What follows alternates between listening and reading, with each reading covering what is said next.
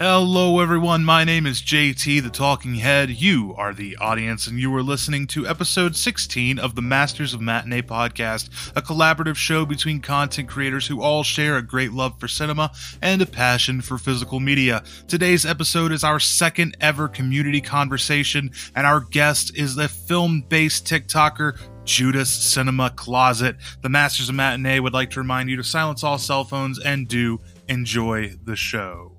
Barney has pink toes. That's not one. I just wanted to say it. I'm gonna include that because I was recording. Barney has pink toes. Judas's vocal warm ups. Judas, welcome to Masters of Matinee. For How's your- it going?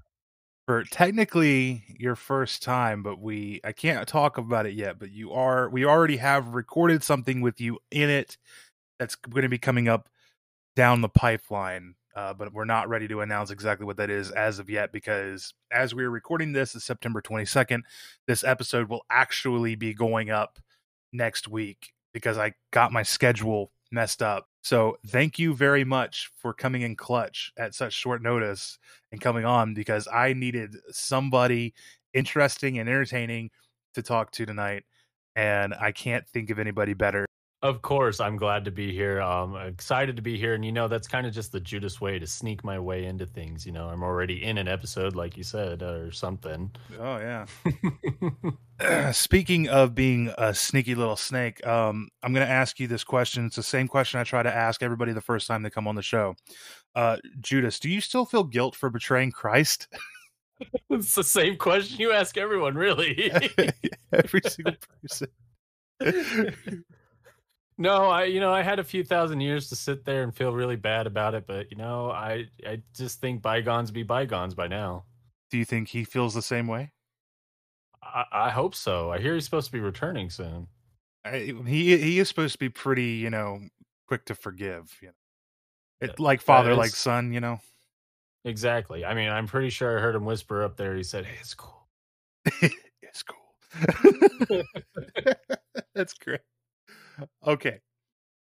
On the real, on the real though, I do have a question that I ask everybody. What is the last movie that you watched, and on a scale of one to ten, that movie is now your real life? How how fucked are you on a scale of one to ten? Oh man. Uh, well, the last movie I watched was actually about ten minutes ago. The Puss in Boots: Last Wish. um, a great movie, fantastic movie, and I don't even like most of the Shrek films. I would say I'm. I guess it all depends on that map. Without saying too many spoilers, how messed up I'd be, but I'd be pretty. I'd say I'm okay. You know what? I'm gonna be okay. I'm, I'd get to that last wish. Now, all right, you are not the main character though, so you are not Puss in Boots. You're just somebody in the world, or like somebody that you're you are going alongside Puss in his story. Okay, so I have to at least follow the story. I can't just be like, fine, I chill out in a village somewhere while that's going on. Exactly. Yeah, you, you, you have to you have to be like like you're, if not a sidekick, at least a comedic relief for the story. uh, well, I'm gonna say I'm pretty toast then, because uh, uh, Jack Bauer, he he he didn't care what was in his way. He he got. I, wait, I just said that name completely wrong. I don't think it's Jack Bauer. That's a completely different movie. Was it that? was it Jack Bauer? Isn't that from uh, the Prestige, right? Or It's something like that. Um, all right, let's look it up. Jack Horner is what I'm looking for, though. Jack Horner is the name of the villain in the movie. I gotta I gotta look up who Jack Bauer is now because that.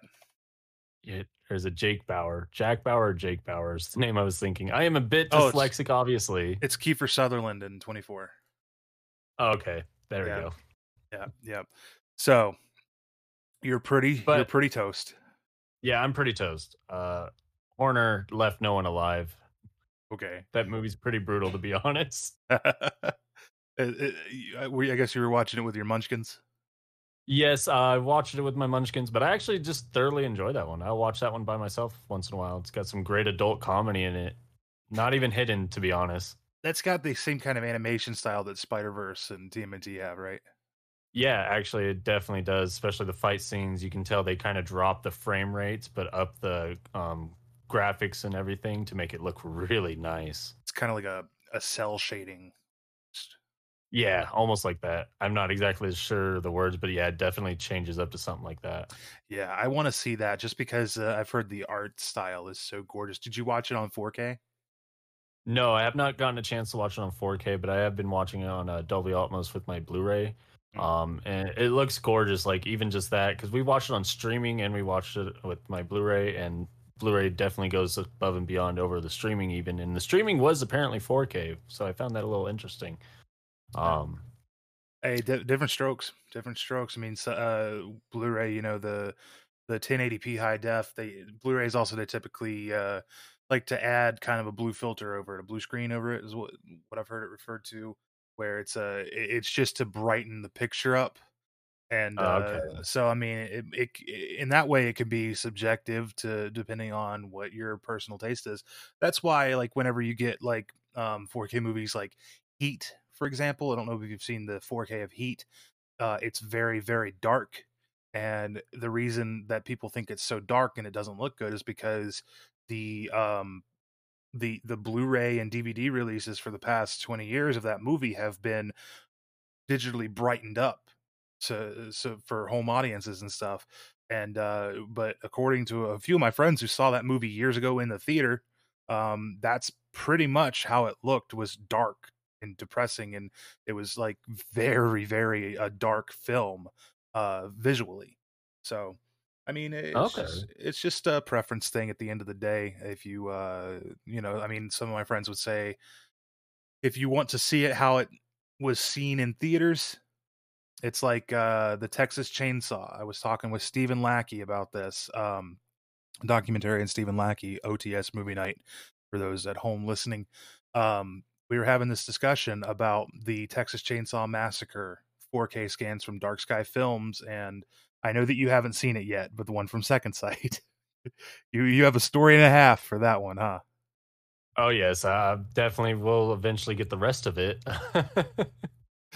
Um uh, but yeah, the the scan of Second Sight was according to the director of photography, and it was Steven said that it was exactly how he remembered seeing it in the theater, and that's how it's supposed to have been seen.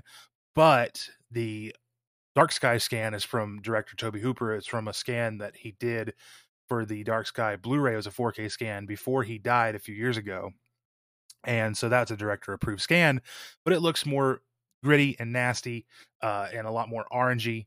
And uh, apparently, that's just how we're so used to seeing it. That's why a lot of people prefer it, is because that's how we're used to seeing Texas Chainsaw Massacre from the VHS perspective, and then brought over to DVDs and Blu-rays in the past, and without these new scans and stuff, it, it's not. It, it doesn't look good in our current world. But then, it apparently it didn't look that grimy in theaters. So it's all a preference thing. Uh, is what I'm long-windedly saying.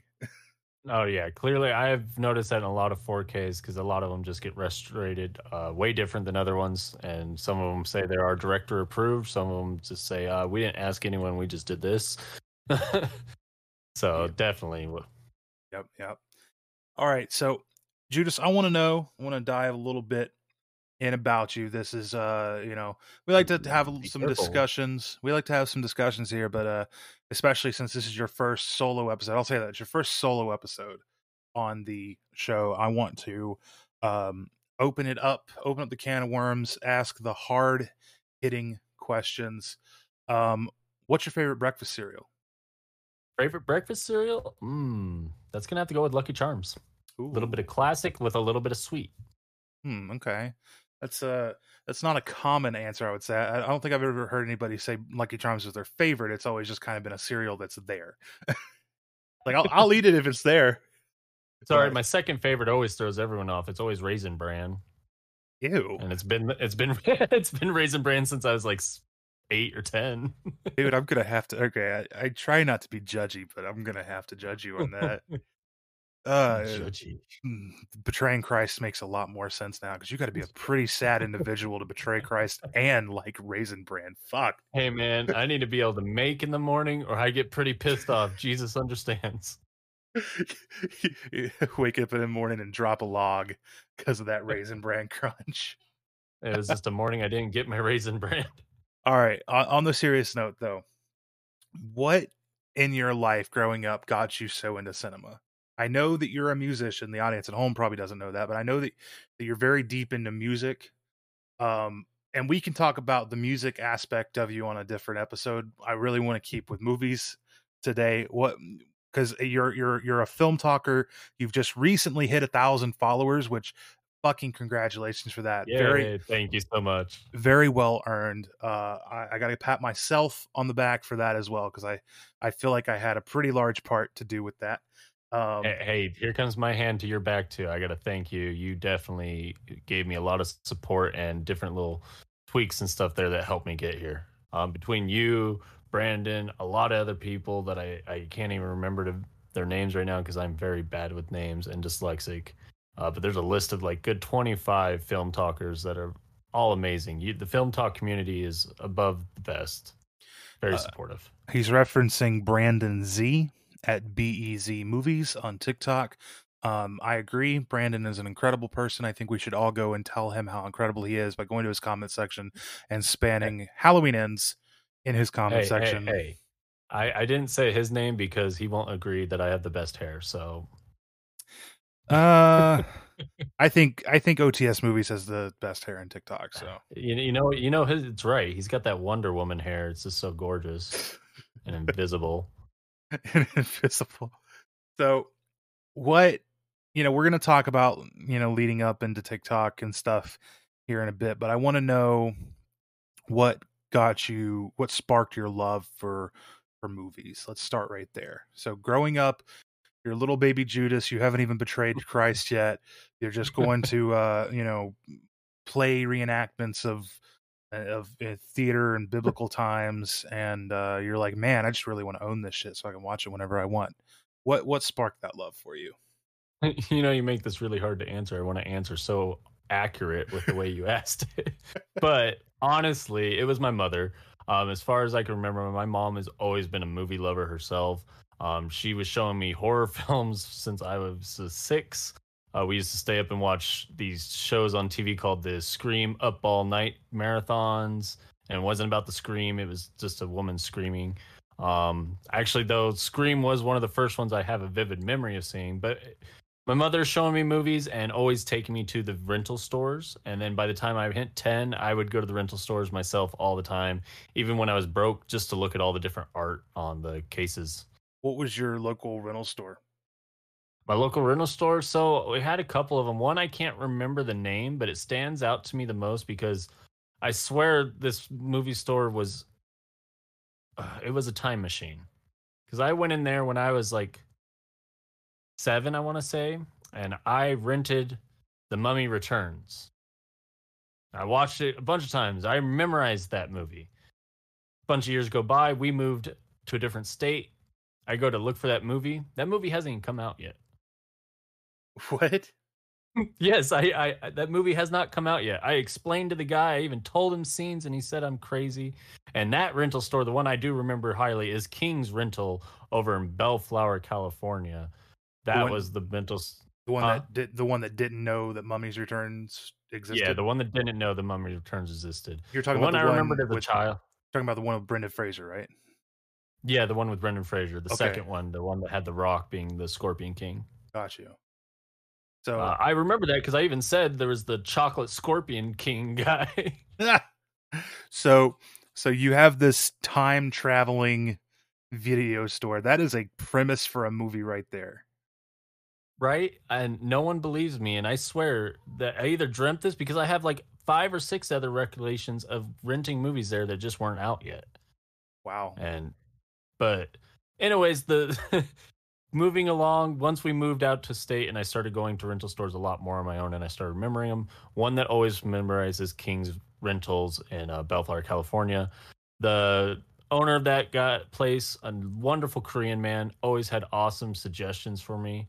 Um, a lot of the times, though, he forgot I was a child, I guess, and would suggest me some really hardcore, nasty stuff. And I that, guess that's how I got into what I like now. Yeah, that's how you got into watching Anthropophagus and betraying Jesus, huh? I'm not gonna I'm yeah. not gonna let this go. that's all right. I chose the nickname for a reason, I guess. Well, the nickname chose me. Oh my gosh. I, I so man, that was such an experience, right? When was this? Was in this in the early nineties, I guess? Mid nineties. when we when we moved to where King's Video was in California, I think it was uh, just started just turned 2000. 2000. Okay. So pretty uh pretty formative years getting ready to go into some pretty rough times in our country, yeah. And uh Oh yeah it was it was a magical time to grow up until it was a absolutely terrible time to grow up. It was the last magical time for movies too. I feel like that was the time you can get away with anything, and it became a AAA movie. I mean, you had the most silliest of Adam Sandler movies topping the charts, and they didn't even make sense half the time. Yep, and and not only that, I mean, 9-11 too happens, and that changed film per like permanently and music oh, too. Oh, yeah. I mean, uh, some really impactful shit caused like a, a total shift in the entertainment industry and but you know i can remember going into video stores in the very early 2000s maybe even the late 90s i was i was born in 96 so i can i can remember going and seeing movies like i was telling um i think i mentioned this in my review for it on uh www.ohmr.us shameless plug uh for may uh you know second sight just released that may set and uh the original cover art that is one that like really stands out in my mind. Do you have like a, a, cover art or two of movies that just really are at the forefront of your mind, just like live there? Whenever you think about video stories, you remember going down the aisles and you see this cover art. Is, do you have one of oh those? Oh, oh, definitely. One already pops in my mind. I mean, The Dentist 2. Uh, okay movie. I love the first Dentist, but it took me years to see him because the cover art of the first second Dentist is a ma- woman's mouth full of razor blades instead of teeth, and just terrified me as a child. And then there was another one, uh, a Men Behind the Sun. Like I said, my Korean rental guy had some crazy movies up there. That cover art of the two guys and their throne and all the stuff going on that that lived in my memories forever. Do you remember what the first movie? What what what's the first movie that you recall renting from a video store was? Hmm.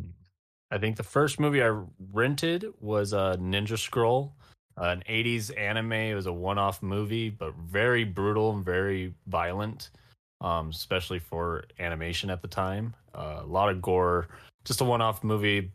Ninjas tracking down a girl. I've heard of that, but I, I don't, it doesn't come immediately to mind. Ninja Scroll, that sounds like a very familiar name.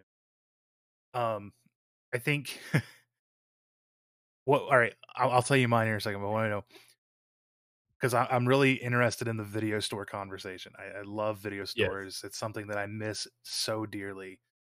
What is your absolute favorite movie, or not movie, but memory of going to a video store? Um, so I do have one. I remember going in there. Actually, this was right after I have a giant hole in my head, and I got smacked in the head as a child with a golf club. I stood too close to my friend. We were smacking balls, um, and it cracked my skull open pretty bad. So we rushed me to the hospital. I got a bunch of stitches and whatnot. As soon as I got out of the hospital, though, I wanted to go rent Happy Gilmore. That that's what I wanted. Nothing else. I wanted to watch motherfucking Happy Gilmore because golfing was on my mind. oh so I went God. in there and they didn't have it. And I, I started getting upset. I do believe I was about like 11 years old at this time. I was starting to get upset. So I was starting to grab other things. And the Korean guy noticed I was upset. He was like, What is wrong? I almost just did an accent. He's like, What is wrong? Canceled. And uh, appropriation canceled. That's my problem. I have to watch myself. Um, and I told him, I explained to him, and he said, "Oh, hold on." And he went and found it in the rental or in the return box and did the whole thing for me and got it for me. And that memory just always stayed in my head because it made me so happy to go home with Happy Gilmore, the movie I wanted. So you you walk into the video store with your head bandaged, presumably. yes, I did. Uh, uh, if I was the Korean guy, I'd probably take pity on you too and find whatever the fuck. What is what has happened to this kid, man? Like I gotta I gotta help this kid out. Like either your reaction is either going to be that or get the fuck out of my store, you mummy. you you come in here talking about about the mummy returns, and now you come and dress this one. Come on now, right? so so so you say that you got whacked in the head with a golf club. So it's safe to say that Happy Gilmore golfing was literally literally on your mind. yes, quite literally. Um, I actually think it was because that's all I kept thinking about when I was sitting there getting stitches because I hated getting those stitches. Because I kept thinking, "Wow, a golf club hit me," and then I started thinking about lines from Happy Gilmore. I was like, "I want to watch Happy Gilmore." You did the doc, the doctor pull a stitch or something? you're like, "The price is wrong, Bobby." Dude, I love Oh, Happy man. Gilmore. That's such a great movie. That is, it's one of his best ones to me, anyways. I don't think I can. I don't think I can beat that. Um, I don't think I even I can even come close to that story. Uh, but I, when I was a little kid, I think I was probably five, six years old. I went to a video store, a local video store. This was one that was in a little small college town that was not like a blockbuster movie gallery, Hollywood video, not a chain. It was a like independent video store. I remember it was really cool because it had a Subway sandwich shop attached to it. Like the the person who owned it was a franchise owner of a Subway. So they they fucking brilliant to have a college town, a video store with a Subway attached. Like uh, that, that's genius. You just clean up. yeah. So we go in there, we get some Subway. I'm going to stay with my grandpa. And um we're looking around and I pick a little movie off the shelf called Puppet Master. And my grandpa looks at Puppet Master and he's like, "Oh, puppets. A kids movie." So we rent it Oh no. and we go to his house and then we put it in and we start watching it. And when he realizes what's going on, that oh, this might not very much so be a kids movie, uh, he's like, I don't know if we should be watching this. And then my mom calls to check on me, and she's like, "What? She What? knew. What you guys watching?" And he was like, "Watching this movie called Puppet Master." And she said, "Oh, I've heard of that. What's that one rated?" And she had to guide my grandpa to the back of the like over the phone the back of the box to see to t- tell him where the rating was. Rated r of course and he turned it off. Of course. and to this day i've never seen fucking puppet master. I'm a grown adult. I know that it's streaming on like Shudder i have a Shudder account. Like i could go watch it when we get off here. Am i going to? Probably not Nope, you're too good. Of, you're too much of a good boy. at this at You this know your mom will be disappointed if you watch it. at this point, I think I just uh, I'm 27 years old. I might as well just never watch it. I mean, I've got the I've got Charles Band's Arrow Video Enter the Video Store Empire Screams box set on my shelf. I'll watch Dolls. I'll watch Robo Jocks, but or Robot Jox. Puppet Master? No, that's too inappropriate. That's too inappropriate. hey, to be fair, that that's a bit of commitment too. Because if you're like me, you have to watch them all, and that's like I think over ten or twelve movies right there.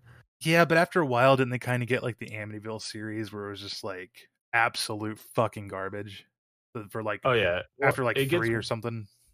it get turns into garbage, and then they rebooted it, and it just turns into chaos garbage. Um, they introduced Nazis a lot more and everything. So yeah, it, but it's a Charles Band movie. I mean, what do you expect? Yeah, that's fair. That's fair. It's like I don't know. I love those cheesy movies to to a degree. You know, there's there's there's different levels of of cheese.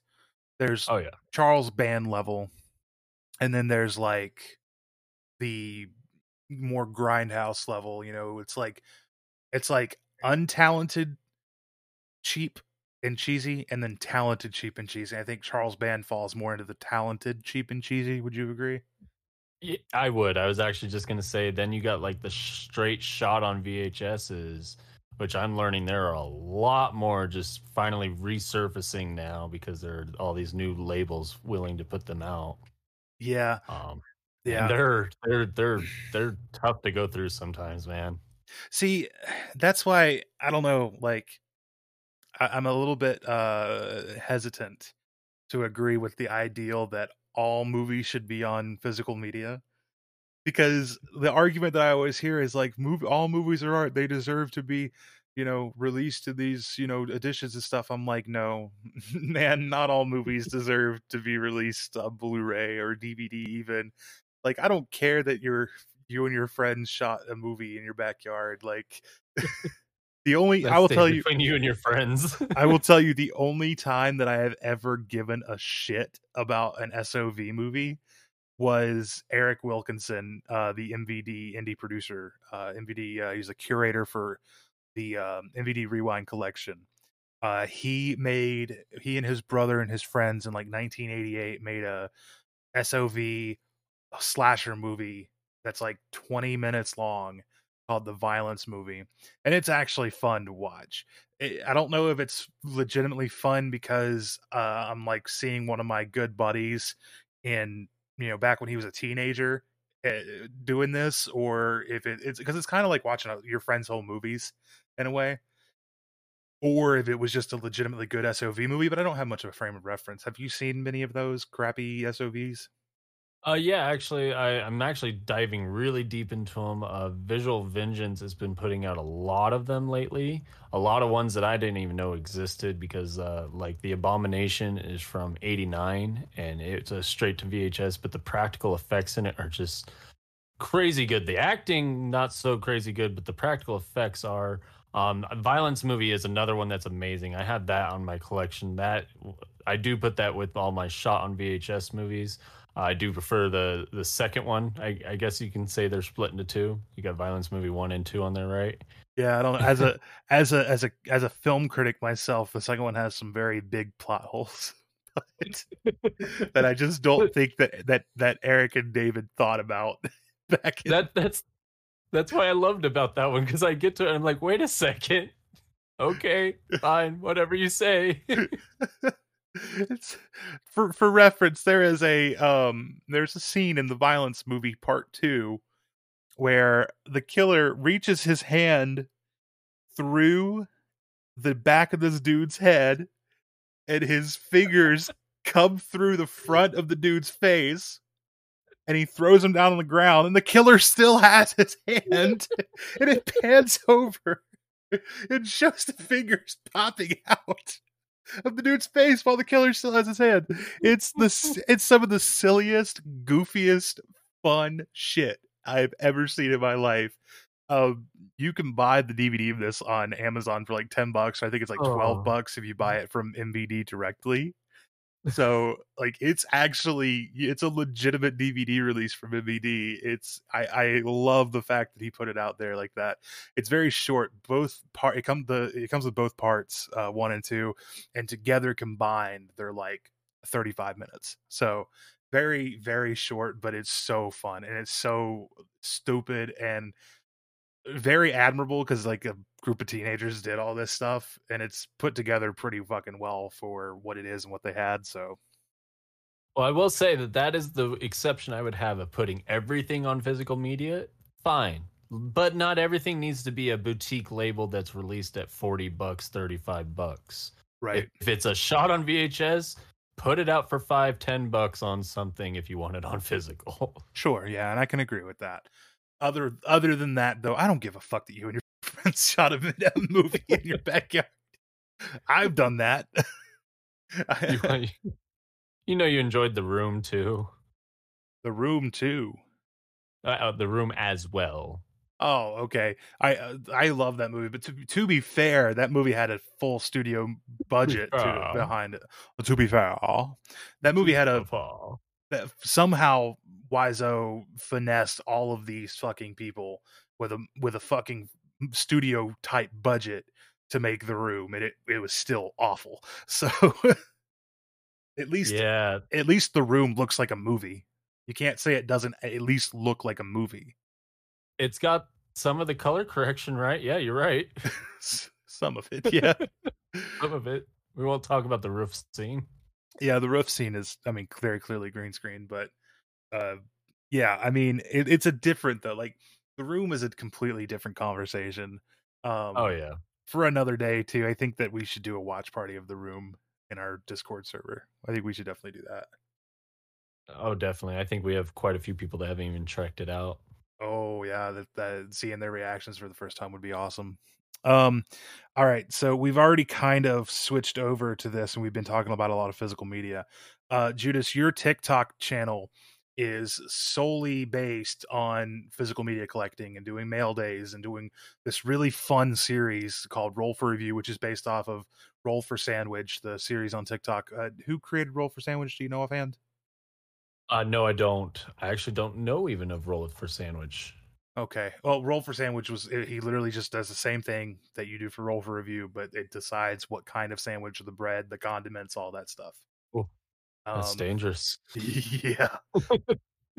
I, so you're very uh you're pretty new with the physical media film talk scene, but you busted on scene in a big fucking way. You've already climbed to a thousand followers to go live and everything uh, wh- when did you start Film Talk? Uh, only about maybe two, three months ago. Yeah, so that's insane growth to get to a thousand followers within two or three months. That's very fast. Um, I can only assume that when you start going live, you are going to gain so much more. um, oh. you, I, I, you, man, I, I'm so proud of your fucking growth on TikTok. It's so fun to see to see new people who love physical media coming in and like making content based on it. So we are going to talk about that. I know I keep I keep putting that one off. We are going to talk about your TikTok fame, quote unquote fame, here in a minute. But I want to I want to I want to keep on the physical media side of it. So whenever I ask this question, every guest I've ever had, all the other masters essentially have had the same ep- the same answer, except for maybe Zed, because uh, he's a youngin. when I ask what got you started collecting physical media, and in the year 2023, why do you still collect it? The answer that I normally get is because I'm old and it's what I know and I want to own the stuff that I watch. I don't want people to take it away from me. Is that kind of what you're like too, or do you have anything to add to that? Um, I, I mean, I guess I kind of have a story for it, but uh, you might be able to sum it up to that. But um, I mean, the reason I started collecting is because I grew up in LA, like you know, and a lot of bootleg VHSs and DVDs at the time were always sold. I mean, we you couldn't sit in a Taco Bell without having someone run into that Taco Bell going, "Hey, you want to buy a movie? You want to buy a movie? I got this. I got the new movie. I got this." and then whipping out a giant freaking duffel bag full of movies. Um, at that time, I found this really cool guy who would sell a lot of overseas martial art films, things I've never even heard of. And at that time, I was I used to spend my lunch money to buy movies to collect them because I never seen those, never could find them anywhere. There was no streaming services, um, and I I've always fought to keep collecting. I've never really tr- truly stopped. There are things in my life that have diminished my collection. So I've always rebuilt. This would be the hopefully the last time I've ever had to rebuild. Um, and in 2023, I'm still collecting because I I just can't trust digital fully still. I mean, I I love digital, I love technology and everything, but I mean, I had a big collection of digital movies that got taken away from me because Walmart uh, doesn't do its connection with Vudu no more, and something happened with my account, and I lost like over 60 some odd movies that I had on there digitally. So after that, I just solely bought physical. Not to mention, there's a lot of movies out there that are still not streaming anywhere and they're not available to buy digitally. A lot of these movies that we buy from labels like Blue Underground or Severin or Vinegar Syndrome, these are movies that were uncovered by these boutique labels and they were remastered, restored from the best film elements they could possibly find, and they're put out And this is the only way to see them. Um, a lot of them, admittedly, to the credit of streamers, are on like Shudder. I know that Shudder has a very big uh like Lucio Fulci collection, Argento collection, Mario and Umberto Bava. They got a lot of, you know, uh uh, Gialli and a lot of grindhouse type movies and stuff, yeah. and that's that's great. And I think they also probably work with a lot of these labels and stuff to get it. But at the same time, for every movie that's on Shudder, uh, there's probably ten to twenty that are not on streaming, have never been on streaming, and probably never will come on streaming. Oh, exactly. Uh, I'm definitely finding almost every week still finding movies that aren't on streaming, movies that don't even have DVD or Blu-ray releases. Um, I just purchased a new movie that's never seen the light of day on physical since I think the '60s, and I'm so happy to have that. What what was Uh, it? uh, that is a Haunted Samurai, and actually, Diabolical DVD is doing a limited one-time pressing of it. They helped put it out, and it's supposed to be a uh, lone wolf and cub style type ninja movie with a lot of blood and gore, though. Ooh, I might have to check this out. Yes, it's very well priced too for a limited one-time printing. I do believe it was only like twenty-five bucks. That is not bad at all. But yeah, so I mean, physical media is definitely something that I think it's a misconception. A lot of people say, "Oh, it's dying." It's not dying just because you're not seeing it. Just because Target's removing it, and I mean, Walmart, Target is removing, but Walmart is really picking it up. I mean, in the past, like three months alone, four months alone, they have released tons of different movies with exclusive slipcovers that are just at Walmart. And it's like, you know, like they did The Mist. They did two different slipcovers for The Mist. And it's like that movie probably never would have fucking got paid attention to. I never would have bought it if I didn't see it for 750 with this really cool slipcover at my Walmart. And it's like so there are people that are picking it up and then there's also it's switching to a collector's market. And I think Walmart really realizes that is that, you know, the way that they're going to sell and move product is to label it as a as a collector's item and with with steelbooks with i mean best buy has been on that with for a while with their partnership with lionsgate for their exclusive steelbooks and stuff Yeah. Oh no, I completely agree with you though. Uh, physical media is not dying. If anything, it's thriving more than ever. I mean, we have more boutique labels now than we've ever had. More special editions, one-click boxes. I mean, I can't even keep up with how many is coming out. Our wallets are hurting. it's not dying. We're dying. yeah that's this is true um i think it's also i think it's also a little oversaturated um i don't feel I, I don't feel like a lot of these popped up boutique labels that we're seeing are going to survive in the long run i think the ones that are dug in deep and are ha- have been here for a long time and are continually doing the right things are going to stay uh you know the ones that are the big guys the criterion arrow oh yeah. um and then the ones that are even if they're smaller they're gonna do they're doing something unique uh you know your Oh, yeah. your blue underground your vinegar syndrome um i think you you just had some kind of a partnership with wild eye right Yeah, Wild Eye's been sending me some awesome goodies from their Vig- Visual Vengeance series. yeah Uh, their that series is blowing up. Yeah, and I've seen I've been seeing more and more about Visual Vengeance, Wild Eye in general, um, and they're doing really freaking cool stuff, really cool releases.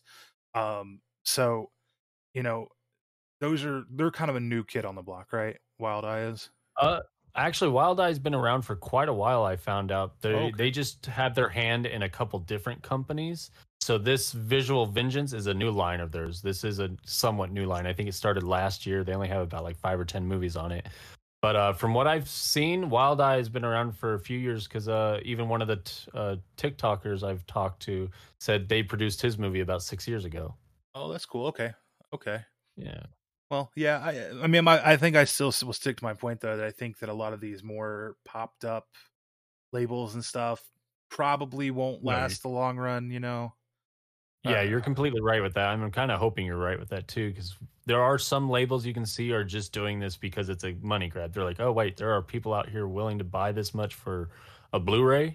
Mhm. All right, but there are you can tell what labels are here to stay and take care of us. Yeah. The ones that are I think in my opinion the best ones are the ones that know that they these movies should be seen and that they are willing to provide a product that is geared for collectors but also provide a product that is not super uh geared for collectors that that somebody that just wants the movie can get. So somebody like Criterion they release really nice packages all all round and if they have a super big box set that's like super expensive it's usually justifiable because they have multiple movies in it for one and but for two the regular price Blu-rays for forty dollars. Some of them might just have a you know a regular packaging, but some of them might have like a really nice kind of box set packaging, digibook packaging that's geared for collectors.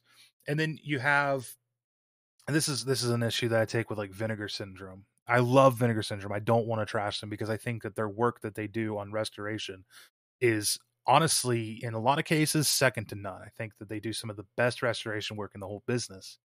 But I kind of fucking hate that they'll put these movies out in these like super nice editions and stuff and that's they don't have a standard edition to go with it.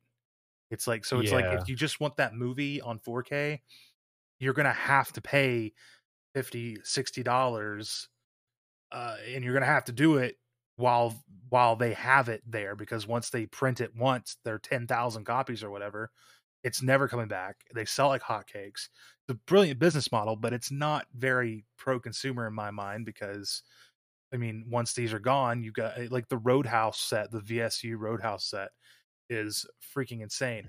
To their credit they did release a standard roadhouse. That's great. But i don't think they do that for everything you know and it's like, no, they don't. And it's like once it's gone it's gone it's just like what's the point in preserve like going under the guise of pr- preservation of film if once you sell out of a product you're not going to reprint it in a less limited form that's less geared for collectors like if you want to preserve film it, wouldn't the idea be to make it accessible for everybody Yeah, see, that's why I kind of like like Kino Lorber a little bit. I mean, they do what Scream Factory does. I mean, they sell out of their slips, and you'll never ever see them ever again. But they still make their movies available no matter what.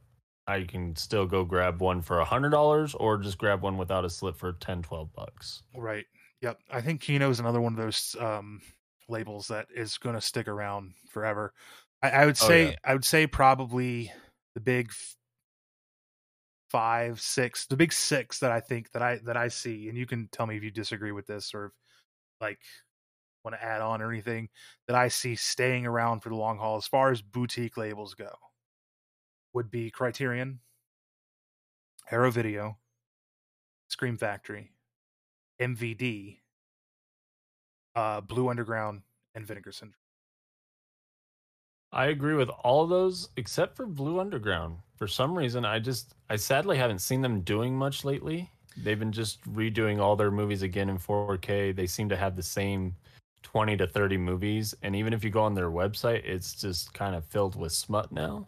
well they've always kind of been mostly smut Yeah, but the, before their website used to have their rest regular Blu-rays and stuff, and it's kind of hard to even find those on there now. well now i Um, think i think um they're mostly distributed through mvd's website Okay, and that that was the next point I was going to say. Of course, MVD is going to stay. They they got their hands in everything.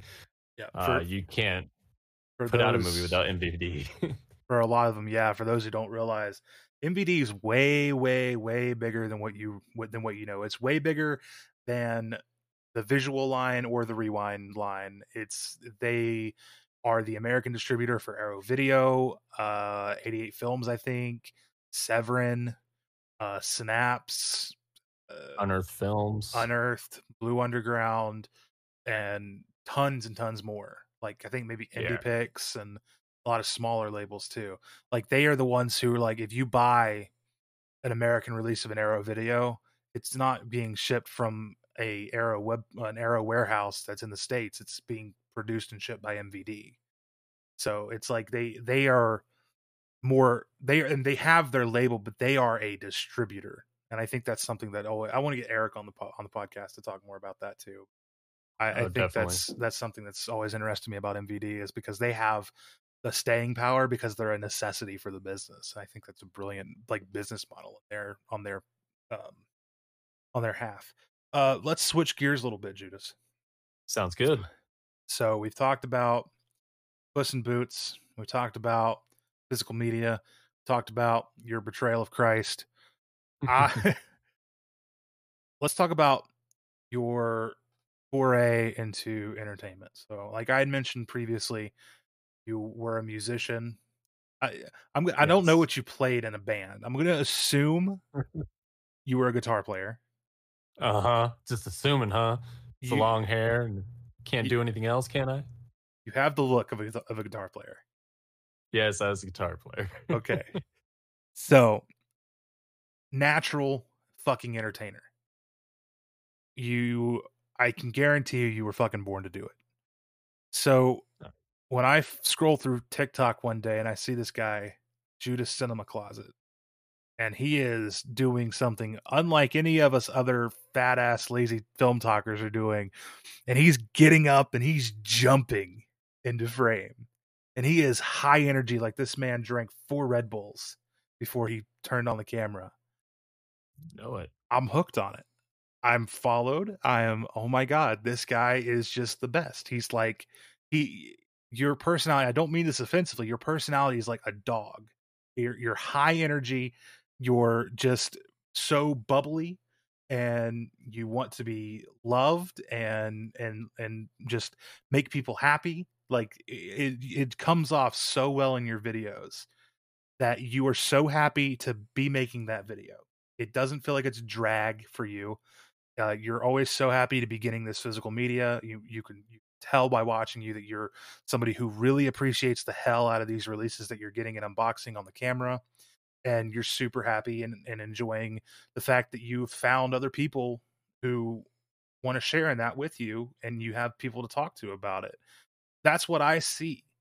I want to know, and I I personally do know this, but the audience needs to know what got you started on TikTok? Where did you discover this, and how long uh, have you been doing enter- the entertainment medium?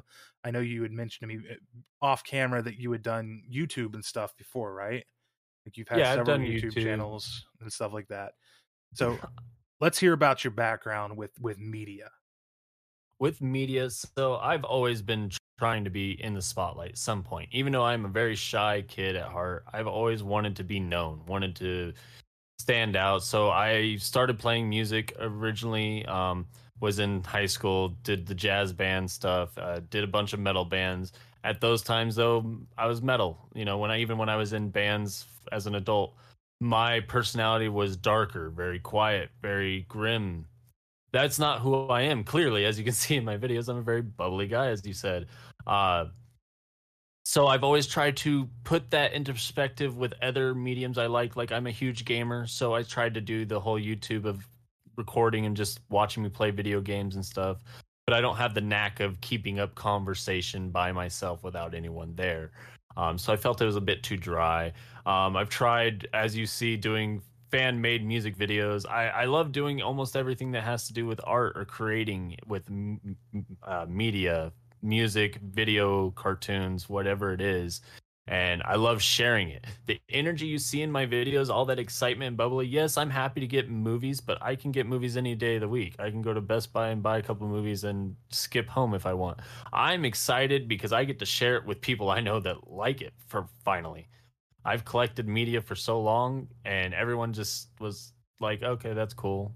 Well, don't understand it. Didn't really care. Uh, would watch a movie, scratch one of my movies, not really care. Things like that. Um, to find people that love and understand what I'm talking about or showing off, or I like, I don't even have to say much. I just pull a movie out of a package sometimes and be like, "I got this," and people just instantly know what it is and love it. That's pretty much exactly like what my background with it was with with coming into film talk is you know I, I I had nobody in my real life that really gave a shit about physical media uh and honestly not a lot of people cared about movies that much like some people i could watch like friends i could watch a movie with and they could appreciate it as a piece of cinema and stuff and they're like oh yeah this is a, objectively a great movie i had fun watching it um, but Oh, nobody yeah. really wants to sit down and talk in depth about a movie uh, and have that discussion and then i mean I pull out a fucking dvd and they're like why don't you just stream it on netflix? Exactly. I- i don't have anybody not a single soul in my real life that collects blu-ray 4k dvd even. Nobody gives a shit about that. And then you go on to tiktok. Out of all places the place that i was like fuck tiktok for the longest time. Tiktok is stupid. You think i'm gonna go waste my brain cells on fucking tiktok? Fuck no you're i've said i think i've said fuck a lot this you bring out you bring it out of me Uh, this is this is the product of jt with coffee and a red bull today Hey, there we go. um you know it's like no i'm not gonna watch tiktok it's stupid but then I my my wife got me to freaking download it. I'm like, hmm, okay, I can find some people in here that I can they're, they're kind of funny. And then you know, like, oh, I found movie people. That led me to film talk with the physical media collectors, and I'm like, oh my god, I my people are here. My people. See, it was kind like of the me. same thing. Yeah, I my woman is the only reason I got TikTok as well.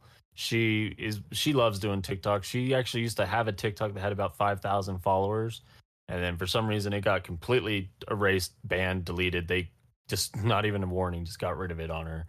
But she restarted and I was on TikTok for a while. I used to have a lot of like family videos and different things on there trying to find my knack. Didn't like it, didn't like uploading videos.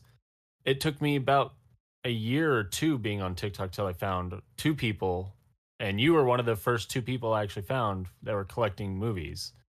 Uh, so yeah, you're actually one of the reasons I started doing film talk. So thank you. who was who was the other? The other, a lot of people might know, was a uh, Protexter. Actually, oh Protexter yeah, okay. and you were the first two film talkers I found, and were the, my inspirations to show off my collection. Well, I am honored. I am honored to uh, who have helped to inspire you. So, what part did your wife uh, play in this in in getting you into uh, TikTok? Uh, and and go ahead and shout her out because she's a fellow TikToker. She doesn't do film talk; she does other stuff, but she's also a Twitch streamer and stuff. So, give give Pix a little love, huh? Yeah. So my wife Pixie, uh, her TikToks believe in Pixie. Uh, I think it's believe in Pixie 2.0 because I do believe the first one got deleted. Uh, Believe in Pixie 2.0. She does a lot of a lot of different things. She likes to lip sync. She likes to dance. She likes to show off her art. She actually is a movie collector herself, and she, I convinced her to start doing a little bit of TikToks of her movies. She collects uh, more VHSs and Disney style.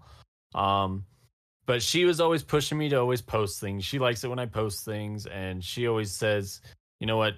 Don't care what people think. Just be yourself." And I never really could push past that until I saw you and Protex are kind of being, you know, just yourself and showing that off. And I was like, you know what? I'm gonna try it.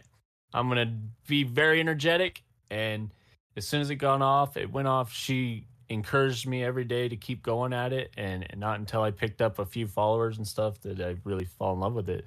So yeah, because of her. That's fucking great, man. I am uh internally grateful for Pixie for for pushing you into it. That's uh it, you know, it's it's it's it's great that uh, you have somebody behind you to to to gear you into it. Uh, what what does she think about your physical media collection? She likes the fact I collect media. She wishes I would collect a little less on the horror side.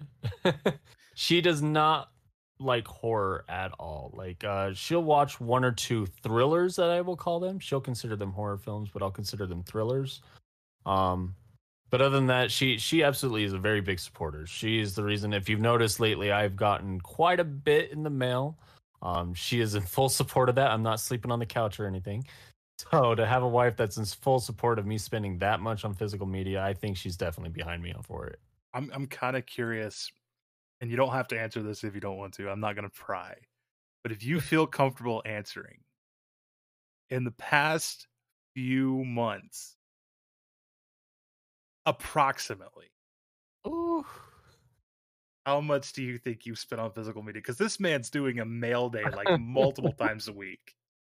Again, you don't um, have to answer this if you don't want to. I will cut this completely out of the podcast if you want me to. But no, it, it is perfectly fine. I'll throw you a ballpark of it because I, I don't know exactly, but I'm gonna say I have to have reached over four digits. That's for sure. Four digits. Well, yeah, that's, yeah, about that's that's probably my budget for a year. if that. Yeah, th- th- this will probably be a one-time thing because uh, after November, we are actually going to be starting to save for a house, so we Ooh, can uh, okay. put this collection in a bigger spot. there you go. And to be fair, too, I mean, like you said, you've had to rebuild your and, and you've had to discard and rebuild your collection multiple times throughout your life. Yes. This is this is the product of most recently rebuilding this collection, right? Yes, this is uh my wife's way of she wanted to really help me because she always know how bummed out I was that I had to lose more than half of my collection. Um, and so this was another way of her, you know, giving me that back. And that's why my buying have been very sporadic of what I'm buying and what I'm purchasing because I'm constantly trying to decide of okay get things that i used to have or get these new shiny things that have just come out that i don't know if i'll be able to grab ever again well the the plus side of that it's also a curse double sided coin is that a lot of the things that you used to have have been re released with these shiny new box sets and stuff. That is true. I I am happy. Like I will point out the Hellraiser. I missed the Scarlet box set. That's a bummer. But I'm getting this awesome 4K set, which I probably wouldn't have gotten if I did get the Scarlet box set before. So a few years ago, when you were collecting before you had to get rid of half your collection, were you collecting like boutique labels and like was it like an active thing or was it just like you if, if a boutique label happened to release it that's what you would collect and you just didn't really care too much about getting into the boutique label in particular so in the past boutique labels were a little harder for me to get because where i was located i was living out in montana for the most of the part i was collecting. And out there i didn't like shopping online yet so i'd go out to hastings they had which oh amazing hastings but their Arrow prices were about 40 to 50 bucks for an Arrow Blu-ray. So at that time, all I really bought was Severin if I bought um, boutiques or uh, Grindhouse releasings. Other than that, I would thrift shop, thrift shop for DVDs and Blu-rays, and my God, were they pawn shops like as far as you can see. In every pawn shop, any movie is a dollar. Right. So that that was a gold mine every day. I wish I would have just known about TikTok then. I would have done it then. Whew the things I found in there. yeah, I kind of wish that I had jumped on the TikTok bandwagon before because like I, I know a lot of these people that started a couple years ago with Film Talk are now, you know, 80, 90,000 followers and, you know, they're actually able to monetize it a little bit and get in the creator fund and all that. And I'm like, and they're getting like partnerships with studios and shit. And I'm like, damn.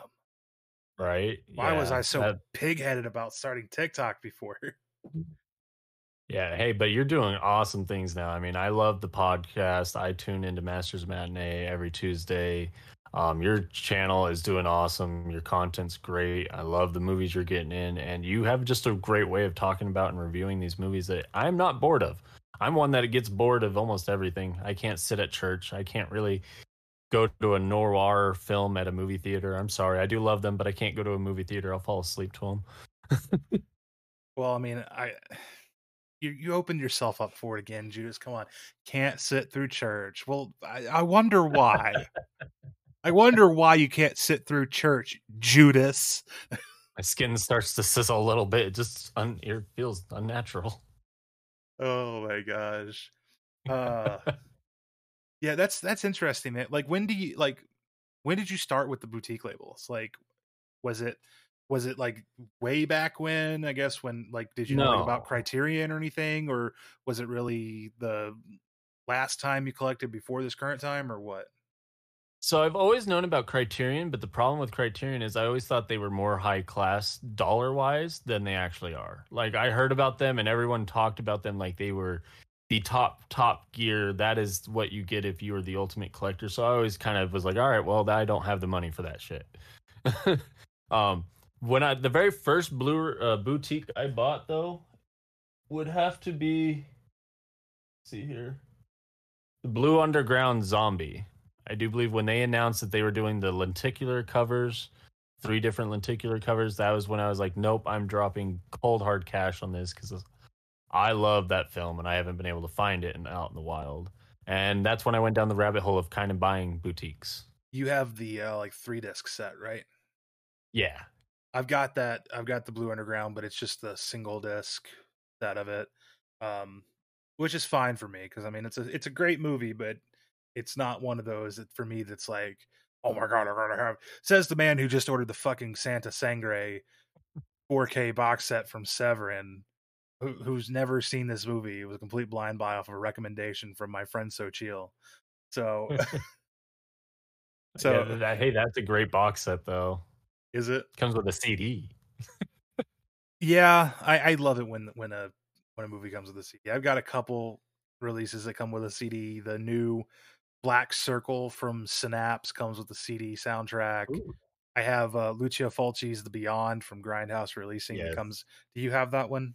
Yes, oh, that With one's the- so gorgeous. the glow in the dark slipcover, and the Yeah. uh, it has a CD in it, and then uh, I think my there's an awful movie. Don't buy this movie, but Verotika from MVD Visual, uh, based on the Glenn Danzig graphic novel. It has a soundtrack CD, and the soundtrack's great because Danzig did the soundtrack, but the movie is god awful. One of the worst movies I've ever seen. Worse than The Ah. Room. I don't touch much things with Danzig's name on it, so don't worry. I'm a, I'm, Um, a, I'm a big Misfits fan, so Oh, I love the Misfits, and that's where I will stand with him.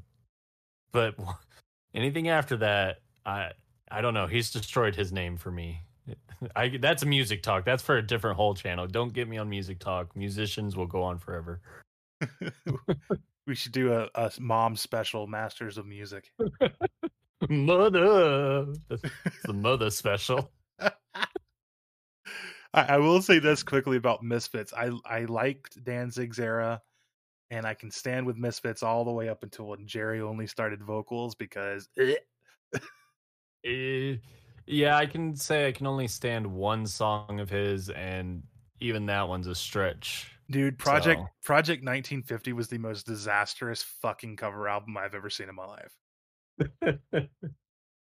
yeah, I don't even think I listened to that one in a long time. I can't remember that. The only good thing about that album was their cover of Monster Mash because it actually fit that they were the Misfits covering Monster Mash. That's literally Yeah. the only decent thing about it, and it wasn't even good. Like I would, I'll take the Oh. original any day over over their version. Um, and I love Michael Graves. As for as much of a controversial figure as he is, he's he's a shit in person as a person, I guess. But I, I love his voice and Famous Monsters. I think is one of the best albums, the best punk albums, horror punk albums ever. And I think it's one of the best oh yeah, albums Famous ever. Monsters is awesome.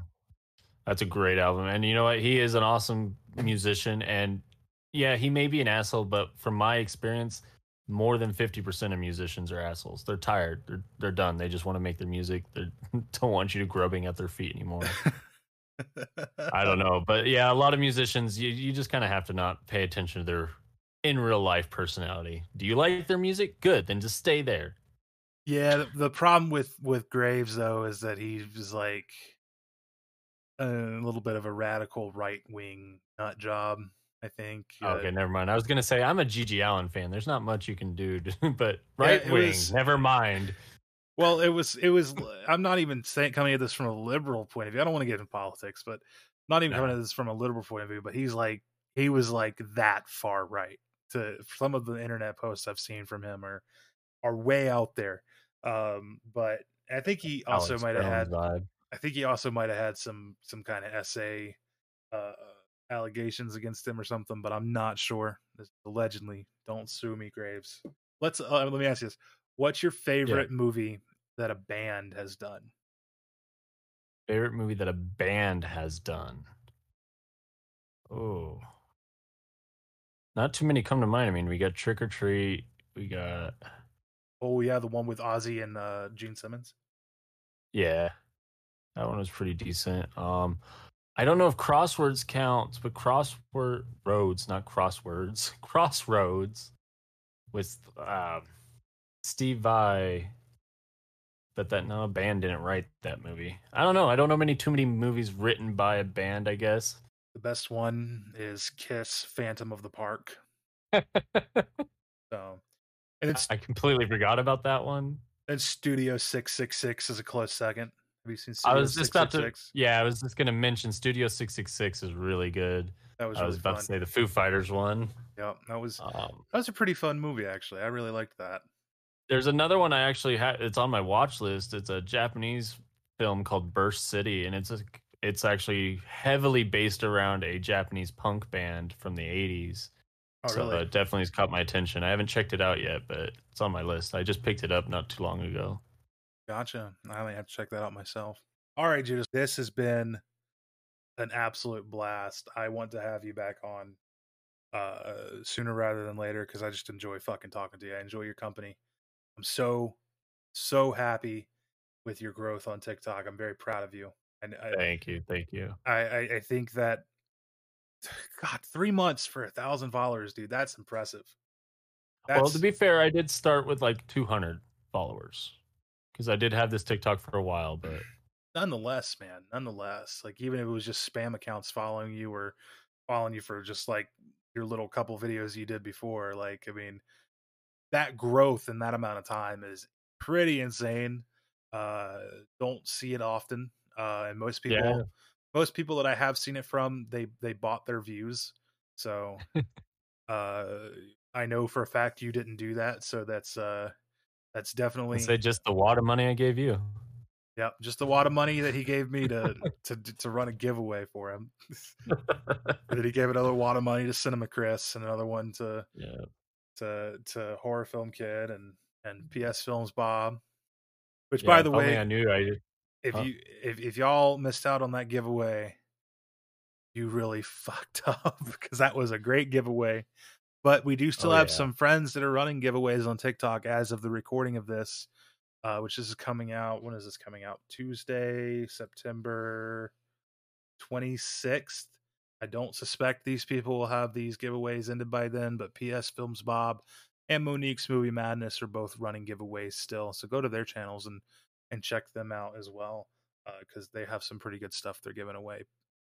Yeah, definitely two great creators there.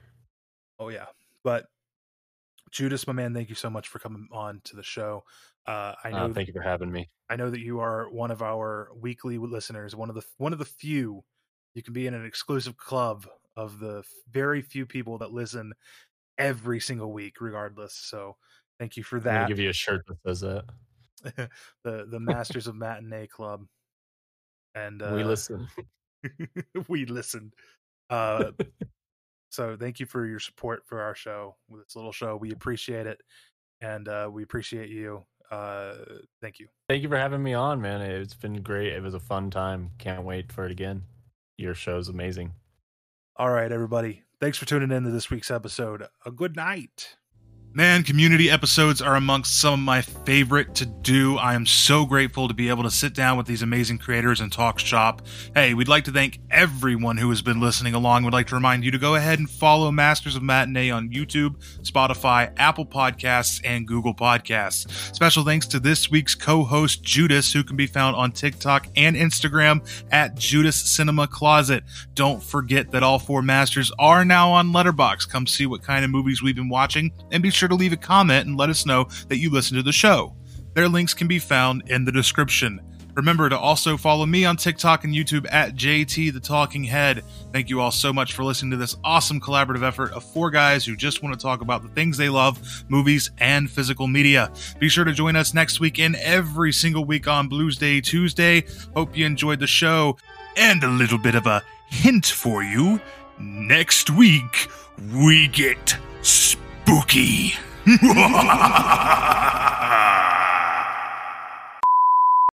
Judas, I ain't even about to fucking front with you, buddy. So I like made a mistake. It was up all night doing jack shit, and I had a bunch of fucking schoolwork to do.